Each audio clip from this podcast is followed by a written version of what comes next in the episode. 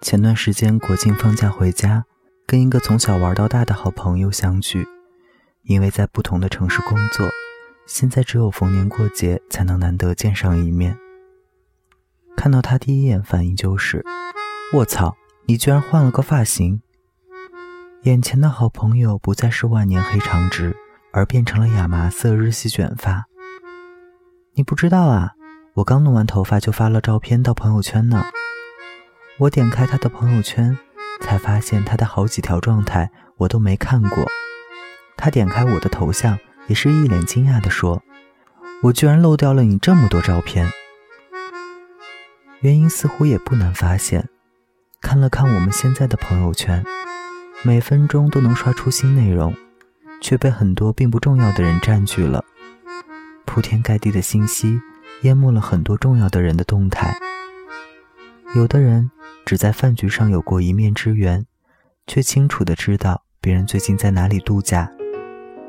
有的人只在一次聚会上聊过几句，却每天都能看到他发的自拍。有的人加过以后从来没有聊过天，却不知不觉的了解了他的业余爱好。不知不觉中，我对这些没有什么交集的微信好友了如指掌。却错过了很多真正的朋友的生活，不由得想起了以前大家还在上学的时候，我们微信里的人都不多。虽然大学不在一个地方，但你发的每一条朋友圈我都能看见，我的照片你也总是一个不漏的点赞。大家虽然隔着两座城市的距离，却始终能远远的了解到彼此生活的近况。现在的我们被生活推着往前走。认识的人越来越多，圈子越来越大，微信好友几百上千，可真正交过心的人，或许不到百分之一。加过你的人那么多，能促膝把酒倾通宵的又有几个呢？太多泛泛之交，让我们的通讯录变得很拥挤。为什么不多腾点地方，留给真正重要的人呢？有人说。认识的人越多，人脉就越广，多个朋友多条门路，所以他们四海之内皆兄弟。只要有局，就有他们掏出手机让别人扫自己微信二维码的身影。我身边有一个男同事就是这样，总给人透露出这种神通广大的气息。说起谁，他都认识，都是他朋友。这个程总跟他喝过酒，那个李总跟他聊过天。有一次。公司派我和他去参加一个行业交流会，期间碰到一个业界大佬，他说要跟别人去聊聊。我说：“这你都认识，可以啊。”认识挺久了，我还加了他的微信好友呢。于是他带着自信上前跟别人寒暄，大佬却透露出一种你贵姓的疑惑。不好意思，您是？他不得不尴尬的自我介绍一番，悻悻走开。所以，即使一个人微信好友三五千，也不一定就有多广的人脉。好友数量不过是一个华而不实的数字。这种点头之交，就像是社交中的空中楼台。看上去你好像跟牛逼的人有了一丝联系，但如果你的地位资源和对方不对等，对方很可能早就不记得你是谁了。你加了别人的微信好友，不代表就跟别人成为了朋友。朋友是建立在共同的话题、共同的兴趣，或者是共同的经历上的，而那些在偶然的场合认识的人，即使留下了联络方式，也未必会联系，大部分都默默地躺在了通讯录里，成为了一个除了群发就不会出现的小红点的头像，甚至时间久了，你看着通讯录里的某些名字，甚至都想不起来是在何时何地加了这个人，适当清理一下通讯录吧。因为圈子少而精，远远好过多而杂。这些点头之交能不能发展为真正的朋友呢？是可以的，但少之又少。大多数情况只是让人浪费了时间精力进行无用的社交。我曾经跟一个在同公司实习的女生有着短暂的相处，很快她就离开了那家公司。本以为不会再有交集。却在某天收到他的消息，约我去他的生日趴。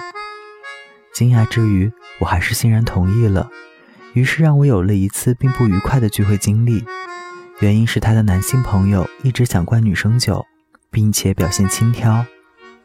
酒混合容易醉，圈子混玩容易累。这种令人不舒服的社交，还不如独处，更不如约个老友喝舒服的酒，聊舒服的天。空暇的时间是有限的，与其为无意义的社交而忙碌。我更想多跟真正的朋友相处，我也很乐意认识新的朋友，因为世界上有趣的人很多，只是我不需要那么多泛泛之交了。所谓的熟人，无论是一百个还是一千个，都比不过那三两个患难好友。当你需要帮助的时候，他们是毫不犹豫、尽自己所能帮你的人；当你受挫低迷的时候，他们永远是帮你渡过难关的后盾。我不要那么多微信好友。有几个知己就足够了。大家晚安，我是台灯。我也是偶然翻相片，才想起同桌的你。谁去了多愁善感的你？谁看了你的日记？谁把你的长发盘起？谁给你做的嫁衣？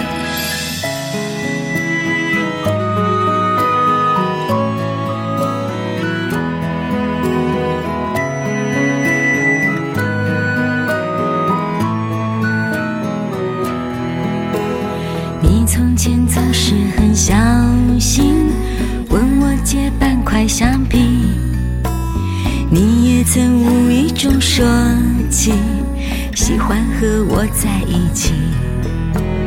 那时候天总是很蓝，日子总过得太慢。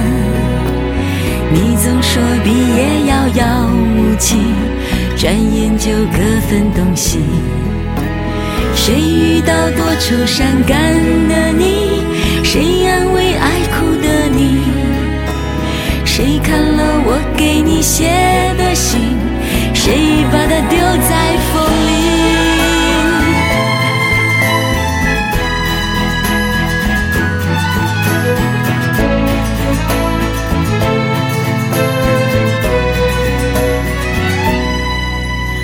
从前的日子都远。去，我也将有我的他，我也会给他看相片，给他讲同桌的你。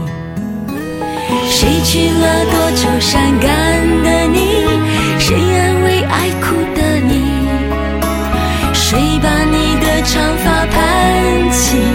谁给你做的嫁衣？